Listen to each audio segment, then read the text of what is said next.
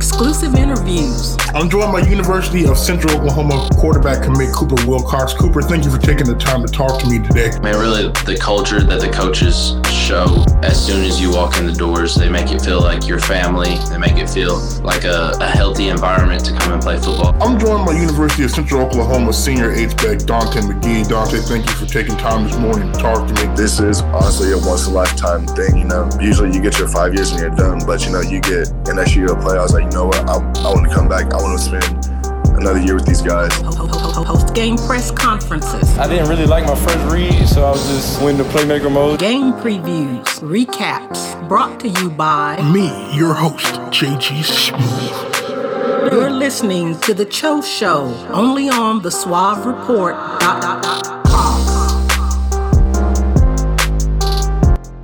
Good morning, afternoon, evening, night, whatever time it might be. Thank you for tuning in to another episode of the Cho Show podcast presented by the SuaveReport.com. I'm your host, Jonathan Goudeau, aka JG Smooth. You know, uh, it, it Saturday's loss, Saturday's loss, you you can you can look at it in a variety of ways. Okay, you can look at it in a variety of ways here. Because and number one, most importantly here, I have to give credit where credit is due. Now, if you listened last week, okay, you know how how hurt, personally hurt I was by the effort given by the UCO football team last Saturday in their their let's call it what it is their their beat down loss on homecoming to Pitt State. Okay, I, I I went in great detail about why that was the case. I still stand by that. Okay. And, and I just again, I I get I'm glad people understood that that was not from a from a place of criticism, but it was just because I know these guys are better than that. They know they're better than that, and, and sometimes you just you just got to call it what it is and, and call them out. So I do appreciate that the fact that that was understood. I really appreciate the response by that UCO football team yesterday. Recording this Sunday. Yesterday, okay, because they fought hard for four quarters, and, they, I, I, you know what? It was a tough loss. It shouldn't have been a loss. Let's be honest here. That should have been a win. If they finished the game better, if, if we take more advantage of, of, of opportunities, should have been a win. But regardless, though, they went up there to Kearney against a very good football team. I know they're they're banged up too. A very good football team one of the best players in all Division two football, and TJ Davis. It almost won that football game, and, and I, I, I have to give them credit because they could have folded the tent after last week. Last week was a was a fork in the road where they could have said, okay, we definitely have no shot now. We're, we're, we're no shot now. We just got ran on by Pitt State. You can say, well, it is what it is. It just, you know, we just have some bad breaks. Going to just pack it in and get ran on the last two games of the season. Or they could do what they did yesterday and say, you know what, we're better than this. And they come out there and they show it. And, and, and I'm glad that option B was the case because the team was too talented with, with, with too good of players, with too good a character to just quit on the season. So I'm glad that that wasn't the case. I, am not glad that the same issues that have been the problem now for the previous nine games is still the issue in game 10. And, and, and it's, it's, but here's the thing, here's the thing. UCO should have won that football game because it, you forced three turnovers. You have multiple short fields. You hold TJ Davis to under 100 yards rushing. Okay. You force three turnovers and you you only get what was it, 18 points? You only get 18 points to show for. You have to kick five field goals, and you four or five on, on, on field goals. It just is not.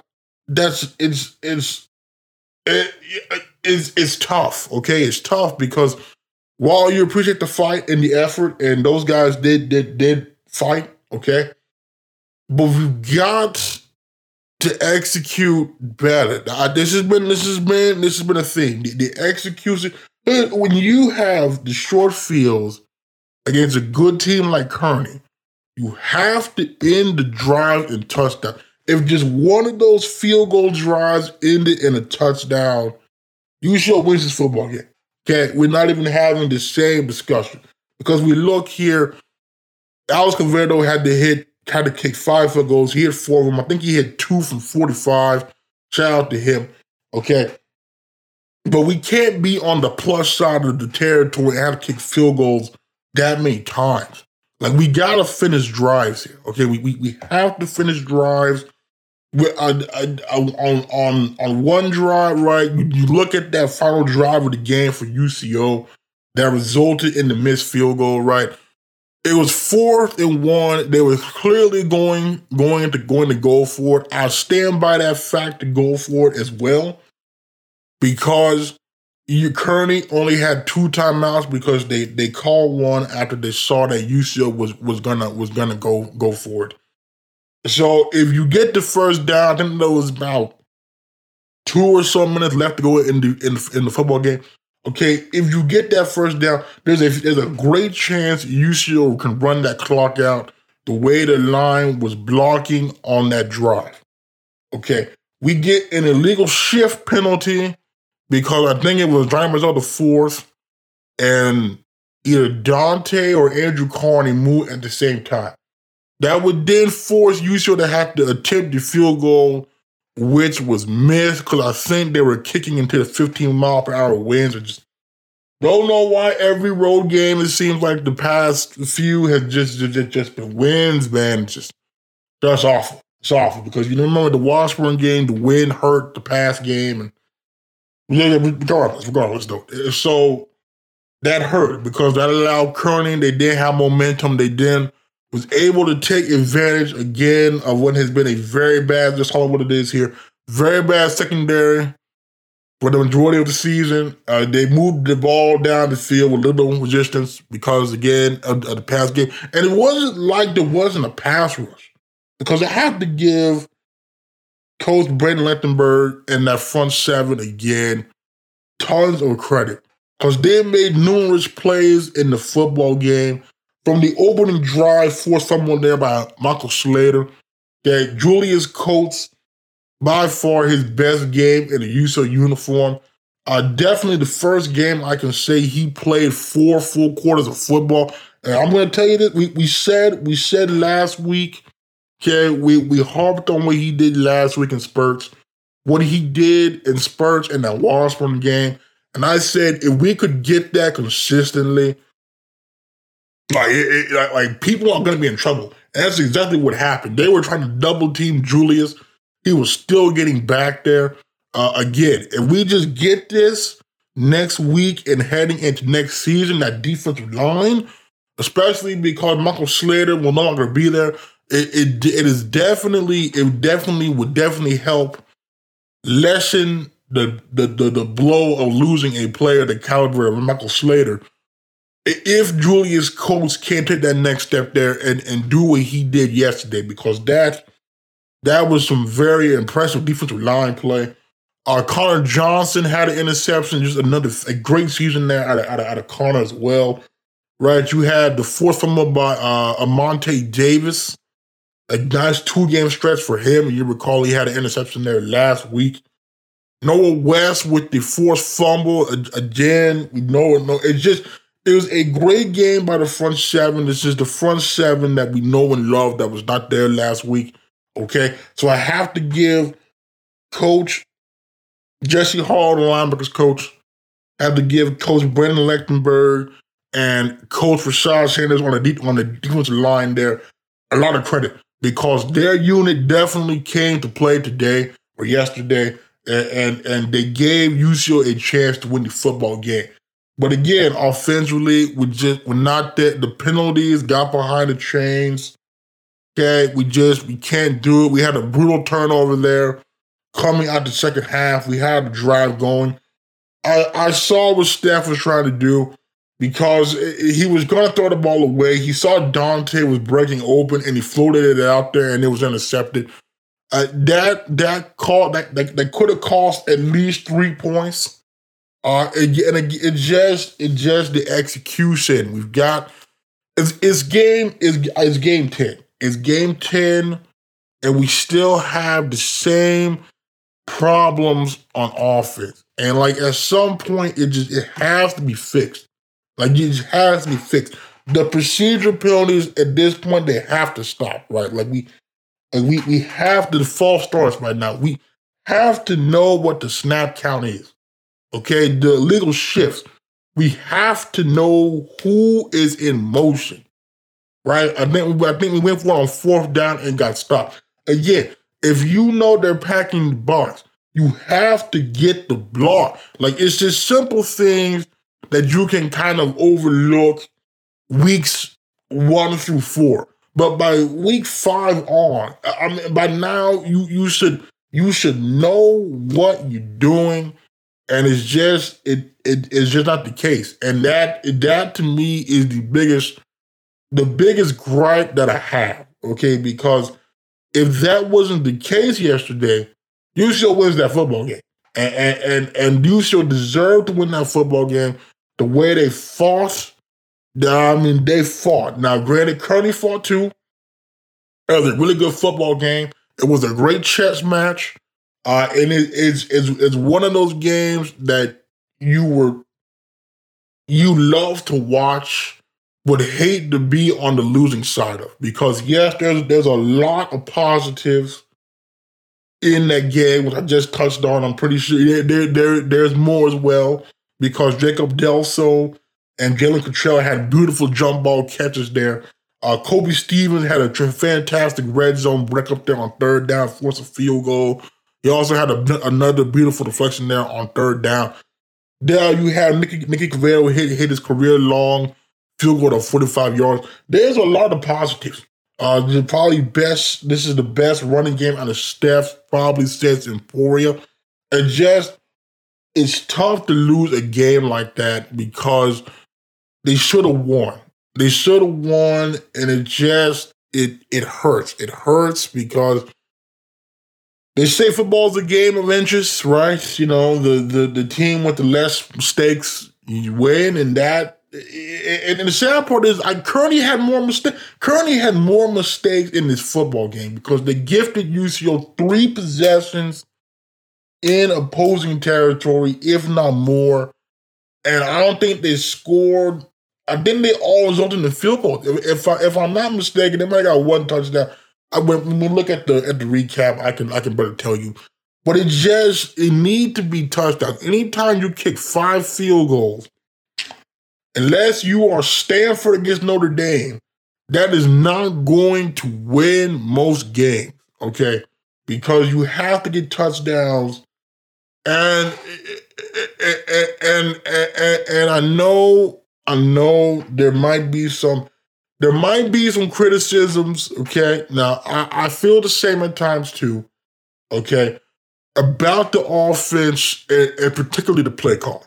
Okay, because if you're a longtime fan, you you you've been you've been here with me, and if you have been here with me, excuse me, since 2018, I really do appreciate you.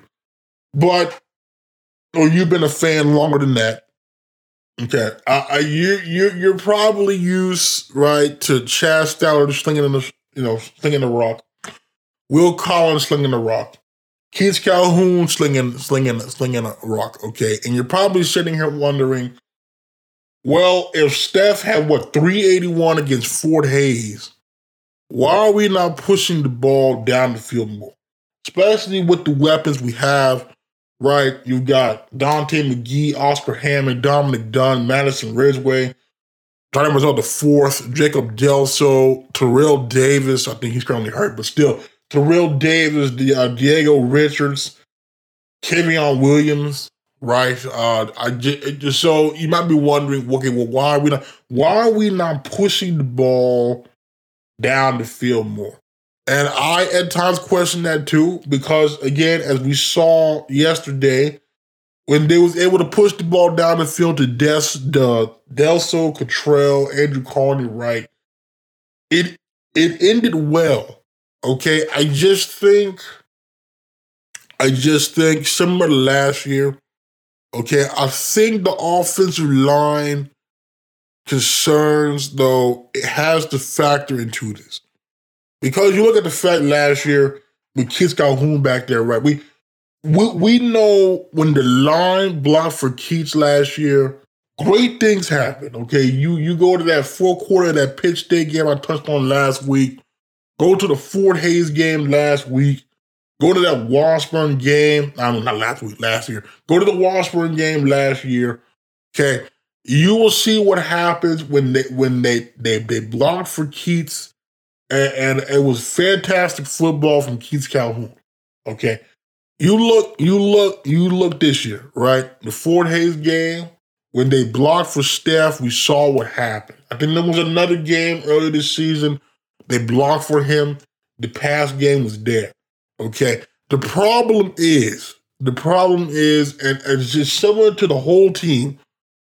This just they're not consistently there.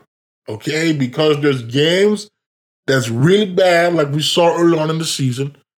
There's games that's really good, like Fort Hays, uh, like Northeastern State, like Lincoln, right? Uh, the, the uh, Emporia, pretty much, right?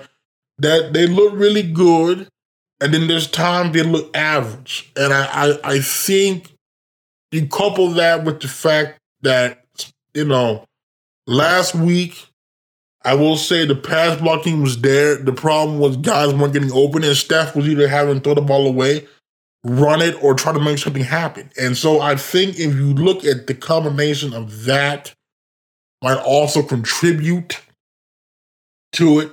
I just think also that's just closed doors for doors philosophy. It is and when we talked to him, it right is what it was.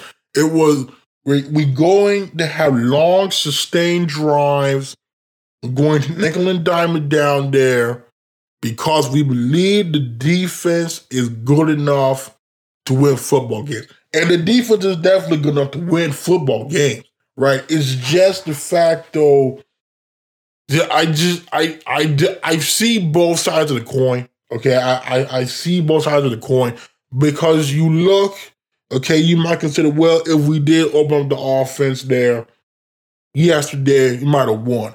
But then you look at Northwest Missouri with the same play calls and they were still able to win that football game. So I, I, you could look at it both ways. There's arguments to both sides of the coin there.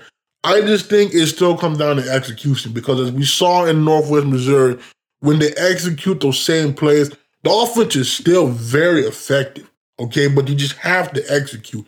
And that just was not the case again today. So I'm just, while I am very proud of the effort, proud of the fight, Glad the guys responded well. We just need to see a complete game next week, senior night, for four quarters of high level execution. If we could just get what we got against Northeastern State Saturday, I'll be over the moon. Because again, like I said last week, I want nothing more than to see the seniors in with a win. I want nothing more than this team to at least end with a winning record because they fought too hard. Okay, they fought too hard this season to let the, to, to end with a losing record. And and you see them as a team, and coming in here with a lot of with a lot of momentum. Okay, they they they won their senior night in thrilling fashion. They they won a few games here as of late. Okay, so I, I can tell you right now, it's gonna be it's gonna be a dogfight. Okay, it, it's going to be a dogfight because this is the final game for both teams, like, like like like how it was last year. We know last year what happened in the in the football game. If you are new, I will tell you what happened in that football game when we get to the to the preview section. I just would suspect there they're not going to come in here and just lie down. So we're going to need a similar effort. We're going to need better execution, across the board there on offense in the secondary. Again, we just need it. We need it because again, I want these guys. When that clock hits triple zeros in the fourth quarter, I, I want the UCO score to be higher than the UCM score. And, and I just think in order for that to happen, the execution has to be there. So we're going to get into the recap portion here. UCO will win the coin toss and defer.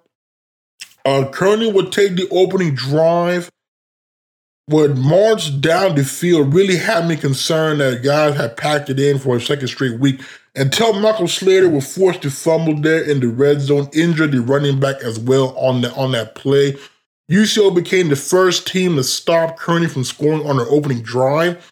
So again, shout out there to Coach Lechtenberg and that defensive unit.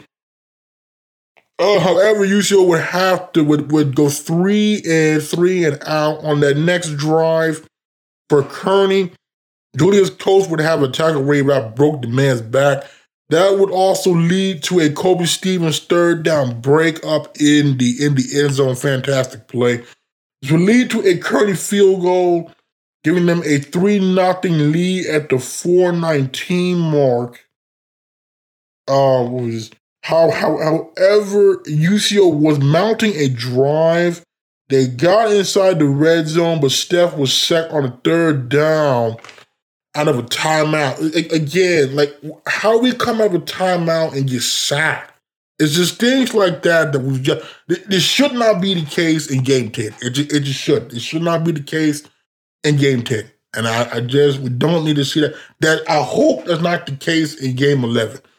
So that would end the corner, uh, in the quarter, corner, in the quarter with Kearney up three, three nothing. However, UCO on the first play of the second quarter would hit the field goal, would tie it at three apiece. Kearney, how, however, would respond on the next drive with a 22-yard touchdown. I don't know, it, it uh someone blew the coverage, okay, because the man was wide open. Dylan Buckhigh tried to make up the ground, but he was too far away. So that was give Kearney a 10-3 lead at the 10:03 mark in the second quarter. UCLA would go three and out. However, they would force a fourth down stop there at the 6:59 mark, followed by a Jalen Cottrell jump ball catch the drive would end in a field goal after Noah had a false start on third and short. And then Kearney had a beautiful pass break up there on Delson in the end zone. Should have been it was going to be a touchdown. A full disclosure was going to be a touchdown. It was a beautiful throw by Steph, but the defender got over there in time. I think it was uh whoever their best defensive back was. I don't remember the man's name off offhand. We we previewed him to safety. That was like six foot three. Heck of a play by him.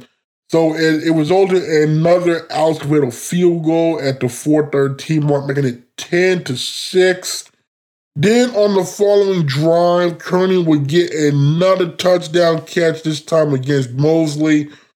Making it 17 to 6 at the 125 mark. That touchdown really hurt because it was third and goal, and you're hoping to hold on to a field goal there. Again, it's secondary just it's just not good. I know that they played uh, true freshman Jamori Ray out of Union and Jaleel Lewis out of Denison, Texas. I know Jamori Ray had a had a TFL in the game. I'm glad we're starting to throw other guys back there because at this point we just got to we got to do something back there because I just just we got to get that fixed, man. Because it, that is the Achilles heel right now. Because you, the pass was if you watch the game, it, it, the the the pass rush was sufficient enough, okay, that eh, TJ Davis not have the success he had passing the football.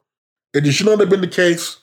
And I just, this has been Achilles heel the whole season. I just hope we end the season strong with the best secondary play we have seen all year. Uh, after another UCO three and out at the 25 second mark, Noah West would come off the edge, destroy TJ Davis, who actually was hurt for a minute there. Fortunately, the fumble and was recovered, I believe, by Chase Faber, I think. Uh, however, after a Jacob Delso catch there, we put them in field goal range with two seconds left as Covedo would hit a season long 45 yard field goal into 15 mile per hour winds, and it's 17 and 9 at the half. So at that point, you're feeling you're feeling good there because they was at least able to get a field goal before the half, which they was not able to do last week. And, and they went into the to the half down by one score and they get the ball. started started the second half, and it's the drive started off very good. Steph had like a big, like 16 yard run on the first play. However, at the 313 mark, I mentioned he threw that that interception there. He should have thrown it away, but tried to force it there to Dante. However, UCO defense would uh, respond there, forcing a three and out. However, the Kearney punt would end at the UCO eight. They was able to get out the shadow of their own end zone thanks to a Dante McGee uh, screen there. They would have to punt the ball. Then on the following drive there for Kearney, UCO would get a few TFLs there by Zane Adams, and then will force a fumble by Monte Davis. A beautiful hit right on the football that was recovered by Connor Johnson at the Kearney 45. However, now this is this is what's unfortunate. So there was third and 18. They tried to run the ball. They tried, was it a toss? I don't know if it was a toss or a pitch. They tried to outside the run with Cottrell. He just got tattooed. However, on a third and eight, though, they actually made the they made the conversion. I think it was to, to Delso. It was, it was a fantastic play. It was called back though for an eligible man down the field. Then on the next play, they tried to screen pass to Cottrell, which I, I don't know if Steph just just was just just just threw it, but it was almost picked off by the defensive lineman. But that would end in a 45 yard converted field goal at the 204 mark, being a 17 to 12. Uh, then let's see here. That would be the final score of the quarter. However, UCO would get a final stop in the quarter thanks to a fantastic pass rush that resulted in a intentional grounding call. And that would actually end the quarter for Kearney only having one first down in the whole quarter on the three drives. Again, got to give Coach Lechtenberg there a ton of credit. Uh, and then the UCO would end the quarter with a 32 yard run down into Kearney territory. However, that would be the drive entering the fourth where they were stopped on third and fourth and two. Now I feel like they should have taken the field goal there. Even the Kearney guys were saying, why don't you just take take the take take the field goal? You take the field goal, you're you are, you know, you're down by what two at that point. So then when they was able to score, they would have the lead. And so that uh, you know, especially after the way we have failed to convert on the fourth and shorts the past two weeks. Yeah, I, I, I do I, I I I do question I do question why we didn't take the field goal because it, it wasn't like we was running particularly well outside of Steph running the ball. And then we handed it off twice. It just yeah, it just it just was not good. It, it just was not good.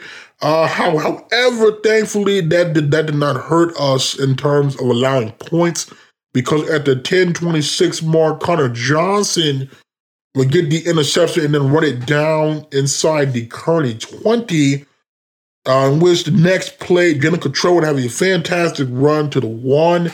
It's called, however, after the play, there was a dead ball found on Lane. He, he did push the yeah, he was trying to get the, the guys off of Cottrell and he pushed the man referee through the through the flag. Just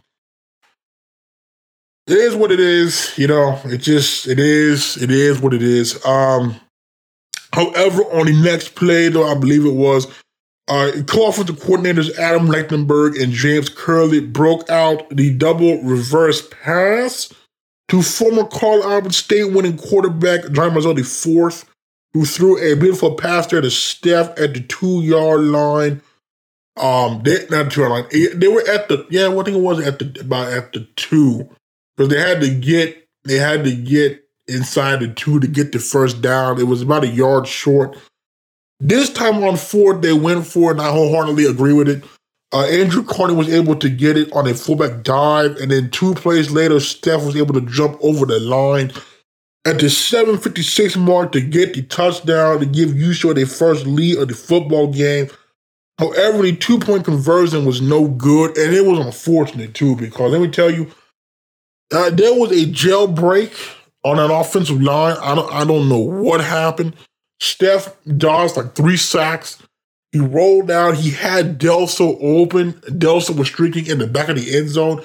He threw it just a tad high for Delso, who couldn't get his hand on it. Oh, I mean, if he would have made that, that would have been that would have been you talk about highlight real material right there.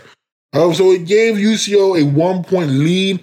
Again, this is where if they had got the field goal on the drive opening the fourth, you got a four point lead, and Kearney would need a touchdown to win the game. So that came back and bit us. It's just it is what it is. Um, so however, on the next drive, UCO would get a quick stop thanks to a Trayvon Craig TFL and another Kobe Stevens pass breakup. UCO would respond after uh, a big catch there to Andrew Carney. Then Steph had a fantastic third down scramble and then another run preceding that play. However, as I mentioned in the opener, the drive would stall because of the illegal shift on the fourth and one. Corvetta would miss the field goal at the 211 mark.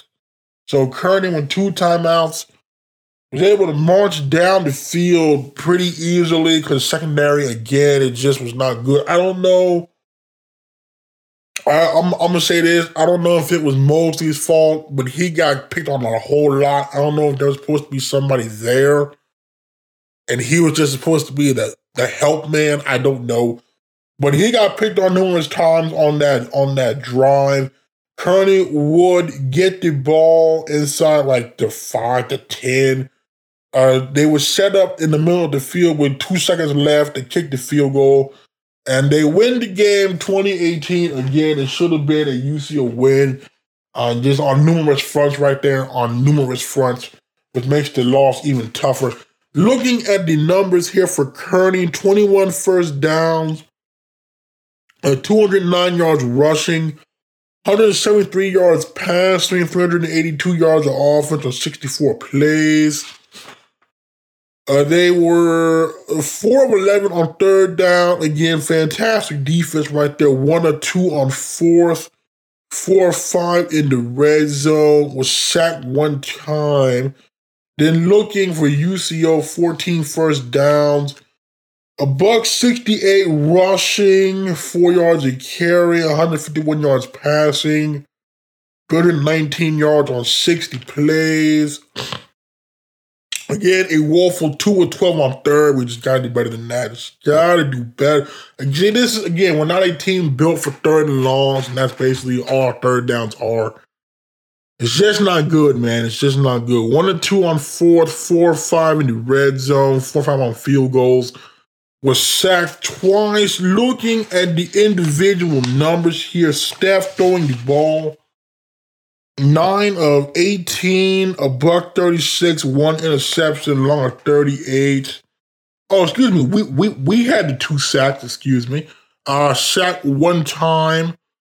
Running the ball, Steph, 21 carries, 113 yards, one touchdown, long of 32, average of 5.4 yards a carry. Dylan Cottrell, 16 carries, 44 yards, long of 13, 2.8 yards a carry. Monsieur Kemper, who did not play outside the first few drives, uh, two carries, seven yards, long of four, three and a half yards of carry, and Andrew Carney, two for four, long of three, two yards of carry. They did hold TJ Davis, though, on 25 carries, which is 91 yards, under four yards of carry, and no touchdowns. Again, that's fantastic because TJ Davis averaging like 100 something yards a game. Again, fantastic defense there on on on TJ Davis. Our receiving, Jacob Delso led to uh Jacob Delso and Dominic Dunn each led the way with 38 yards. Delso on one catch, Dunn on two catches.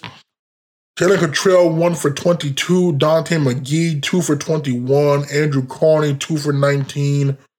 Steph, one for 15. So I think in this year now, Steph has thrown the ball, run the ball, caught the ball, and made a tackle. I just, just gotta love Steph there, buddy. Uh, the, the Nasir one from negative two. And then defensively here, second straight week in a row. Dylan Buckhigh led the way, 11 tackles. Mosley, five tackles. Blake Barone, five tackles.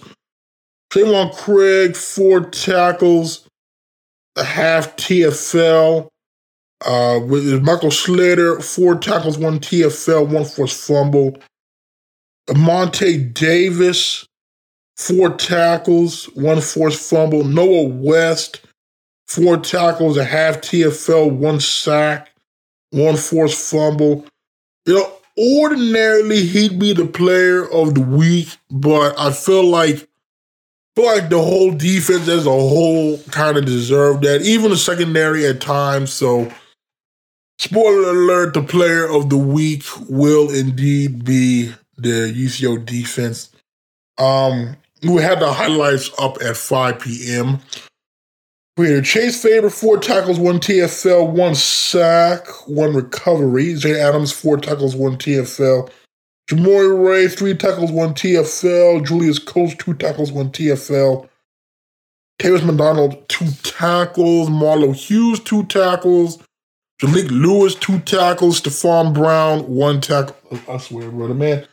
Man just does it all, brother. Man just does it all. Uh, Kobe Stevens, one tackle, two breakups. Raymond McGuire, one tackle. Connor Johnson, one tackle, one recovery, one interception. Jalen Cottrell, one. That doesn't make any sense. There's no way he had a tackle. Uh, and then punting the ball, David Vargas, four punts, a buck 20. Long of 36, averaging 30 yards a punt. Probably his worst game of the season, which is saying a lot coming in week 10. And then obviously we know what Covedo did.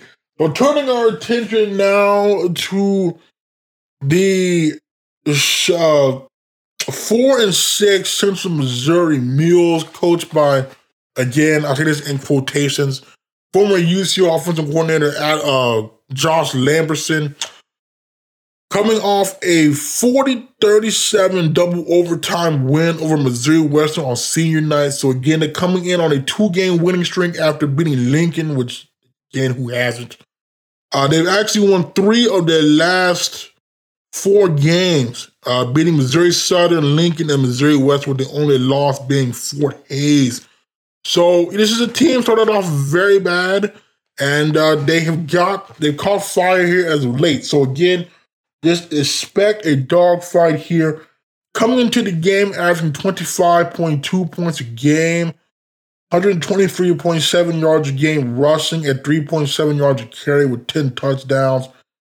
Uh, through the air, 250 yards a game, 20 touchdowns to nine picks, 273.9 yards a game. Third down, they are 33.58%. They are 38.46% on fourth. They've been sacked 17 times. Uh, they have scored 33 touchdowns, 8 to 10 on field goals, 24 33 in the red zone, with 17 of them being touchdowns and have missed three extra points. Then defensively, they are allowing 27 and a half points a game, 174.8 yards a game rushing at 4.9 yards a carry, 13 touchdowns. Again, for a second straight week here, UC almost had 200 yards rushing. I hope we have this a similar, if not better, outcome rushing the football. Though through the air, they're allowing 217 yards, 21 touchdowns, 10 interceptions, and 392.6 yards a game. Allowing 40.6% on third, 64.2% on fourth. Nine sacks on the season, allowed 34 touchdowns, uh, people are 13 of 18 on field goals. Uh, they have allowed 28 scores out of 34 attempts in the red zone, 19 of them being touchdowns. In their quarter by quarter breakdown, they're getting outscored in the first 61 to 49, outscoring foes in the second 89 to 86, being outscored in the third, golly, 75 to 42 outscoring in the fourth 59 to 43, and then in overtime, outscoring folks 13 to 10. Being outscored this season 252 to 275. So if UCO can start strong in the first and third quarters, should be a good sign. Okay, it should, should be a, a very good sign, but that's a mighty big if. Looking at the individual leaders here running the ball, they are led by a Kearney transfer, 5'8, 168 senior Xavier Jackson, 98 carries, 237 yards, four touchdowns, along a 20. 3.4 yards a carry, 33.7 yards a gain. This is not a potent rushing attack here. As we clearly see, uh, then throwing the ball, they're led by Texas State transfer 6'3", sophomore Cedric Case. On the season, 66.8% completion percentage, 20 touchdowns, 7 picks, 2,412 yards, along with 78, 241.2 yards a game. Has also ran for 207 and three scores.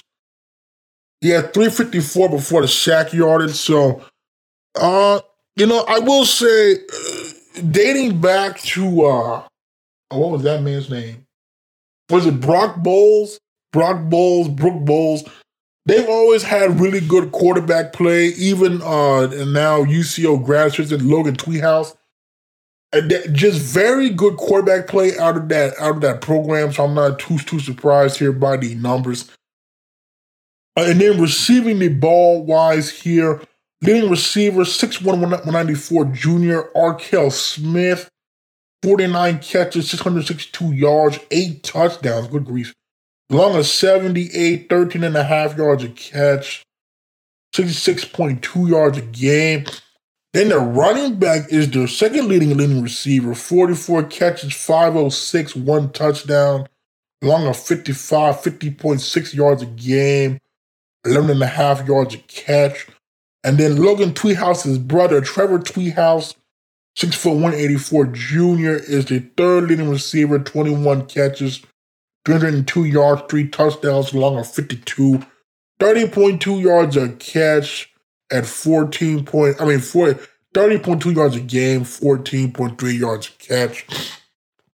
And then defensively here, they are led by sophomore defensive back Noah Blair, 6'3", 198, leads the team in both tackles at 65 and interceptions with three, has five breakups two TFLs. Okay, this could be a dude here with that kind of range. Then you have uh, senior linebacker, 6'2", 216, Kingsley Anai the fourth. Or the battle of the fourth uh, next week day between him and Johnny. Uh, 51 tackles, two TFLs, one sack, two her, uh, two breakups, one hurry. And then you have sophomore DB Curtis Appleton II with a fantastic name. Six foot 188 leads the team in TFLs with six and a half. Now, that right there is interesting because very rarely do you see a defensive back lead the team in TFL. So I, am curious to see here what the defense is, is, looking like for him. 47 tackles on the season, four breakups as as well. Uh, oh, they have Travis the Great. I feel like he he's a Norman guy. I feel like.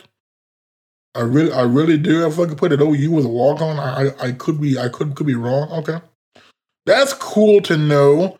Uh, and then their leading sack leader here, a sophomore defensive lineman, Weston King. 6'2, 286. He has 38 tackles, two and a half TFLs, two sacks on the season. So as you can see here, not a proficient team in terms of sacks. They only have eight hurries, so they might struggle getting a pass rush. So, but again, this should be a game. I hope similar to last week, you still able to run the ball and then take the shots when it presents itself. We just need a higher level of execution. I think in order for us to score more than 18 points, not have to kick five field goals. Because as we've seen, we're able to jump on them at the start of each half. Very good chance we win the football game. Obviously, if we get the ground game going, Okay, we're, we're going to be very hard to beat because we can go on long, sustained drives. Or we're able to have a repeat of the Fort Hays where guys are getting open and we're blocking and stepping on the money. or we just get a Northeastern State performance, which which would be fantastic at that point, and we just jump on them and stay on them, and we have a fantastic senior night, and we go out with the big time win and momentum, and everybody's happy. Which I hope is the case. That that I really hope is the case. Uh, so before we get out of here, again, looking at the conference scores and standings. If if we're limit Oh, the page refreshed. Okay, so looking at the scores here, obviously we know what happened in UCO. We know what happened in Warrensburg, Missouri. Uh, uh Pitt State went on the road to Washburn, won 37-23. The game was actually close there for a little bit there, so I got to give Washburn credit. Uh, then we had Northeastern State losing by 13 to Cur- I mean to Fort Hays. I'm glad for Fort Hays. They needed to win bad there. I think I think it was a senior night. I'm glad because that's what's been a tough season for him. Again, just the injuries is just it's bad. I know it was bad for Kearney too. And I see this is a I, I, I wish I see I feel like the conference needs to look at things here because just the 11 straight weeks is brutal because I feel like it doesn't accurately reflect though the in terms of like the best teams because towards the end of the season it's literally like who has the less injuries. Like I know you can say that about football in general, but like at least you have buys though. Like you have time for guys to heal. Like there's just not that thing, and it's just I don't know because look at because like you look at, at Kearney and, and their guys were going over. I think like somebody got hurt for them, and they were going over their injury list. I was like, good grief, man! Like it's it's just it's bad. Like I, that's that's the one downfall, especially in a conference as physical as MIAA. I feel like there has to be like a, a buy in there some, some way. I mean, because like the closest thing you have to a buy is you play on a Thursday and then put on a Saturday like the, the next week. I mean, that's just it's just it's, it's it's just a tough grind, man. I feel like you know you got to be really lucky in that department more so than you than you do you know, in other situations. Uh, Northwest beat Missouri Southern 27 to 5. I got to give Missouri Southern credit there. They actually was down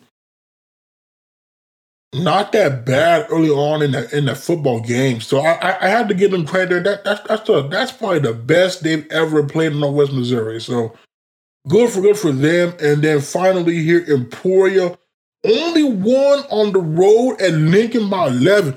I will say Lincoln. I have to apologize. I said beatdown time last week was going to be what was it 2 p.m. Hey, they they fought hard in that football game. Okay, I think it was their senior night. They was down at the half 21 to 10, probably the closest they've ever been in a football game this season. And uh, you know what though? I give them credit. They was outscored in the third, 14 to nothing, but then outscored them in the fourth, 14 and nothing. I, I, I have to give them credit there. They only had 23 yards rushing. What?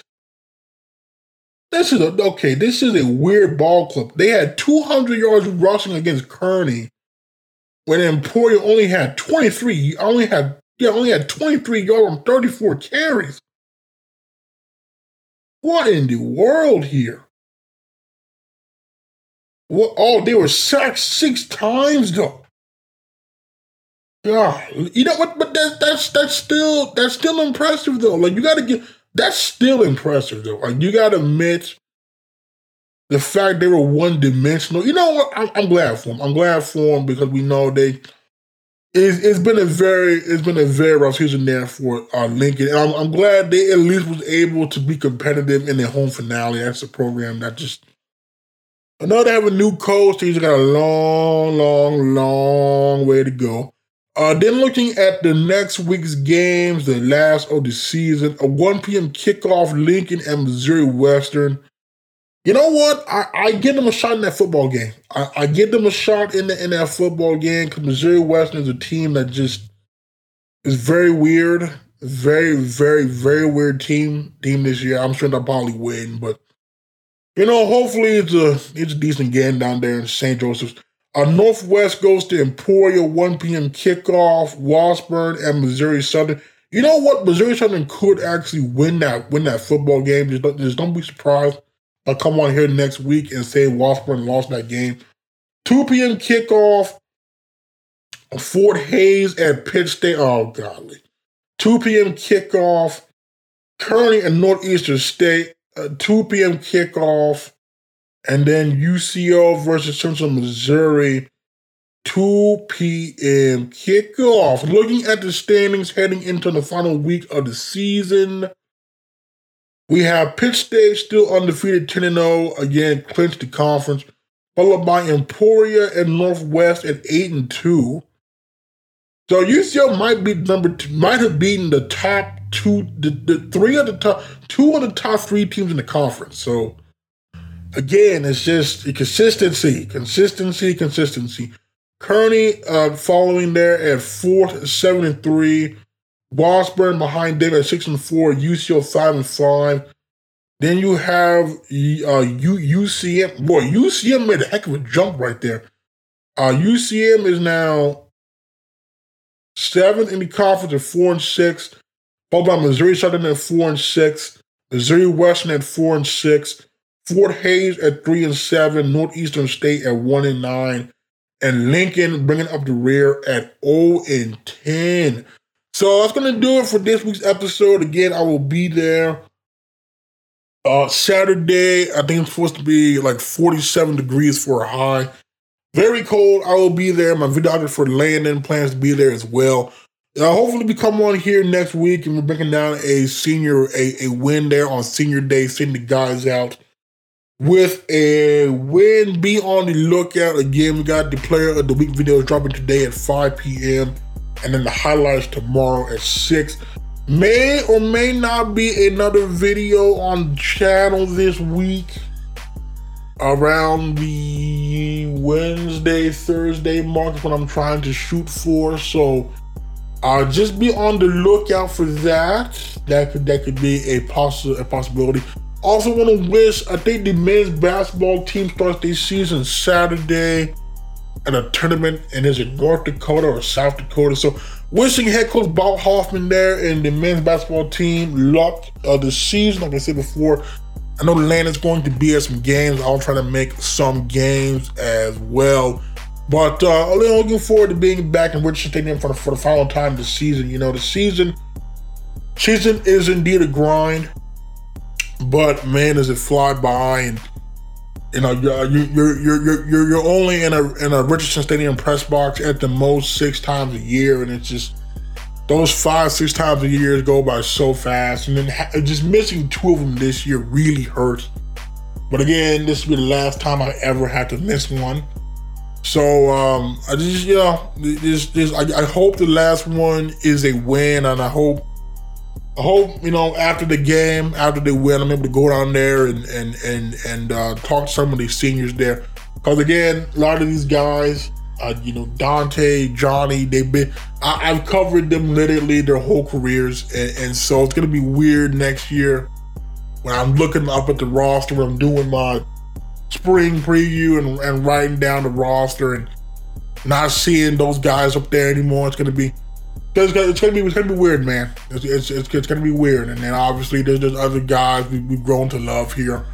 You know, um, uh, Slater, Rob, you know, Rob Fuentes, Steph, obviously. You know, there's just you know, it's, it's gonna be tough, and then you know there's there's more guys as well because of the COVID year. So I don't know how many guys are gonna use that extra year or not. So it it, it, it just it just it, it just gonna be. I feel like there's gonna be some tears shed there Saturday win, lose, or draw, uh, just because it's going to be the end of, of me covering some guys that, that I, have grown close to, and, and and I just, you know, when you cover somebody for four or five years, you just you just you just form a, a bond, relationship, and kind of what it is now. And it's just, I've been dreading this day. I, I have I've been dreading this this this day for a long time, and it's finally here. And so you know, I just I just hope whoever are the seniors I should be able, hopefully, get a list there soon, um, and, and, I'm trying to figure it out. But I just hope they end with the win. I just, I just hope they go out there to just lay it all on the line, So when that when that clock hits, hits triple zeros in the fourth quarter, they're able to walk out that field winners, and and know that they they ended their season, their career with a winning record, and and hopefully set the program up for great success in the future. So as I said before, we'll we will be back next week. Hopefully, have some post game from Coach Dorrel and as many seniors as humanly possible. Uh, and um, like I said, so hopefully we come, we come back on here breaking down a UCO win. So until that time, my name is Jonathan Goudeau, aka JG Smooth. I'll talk to you all later.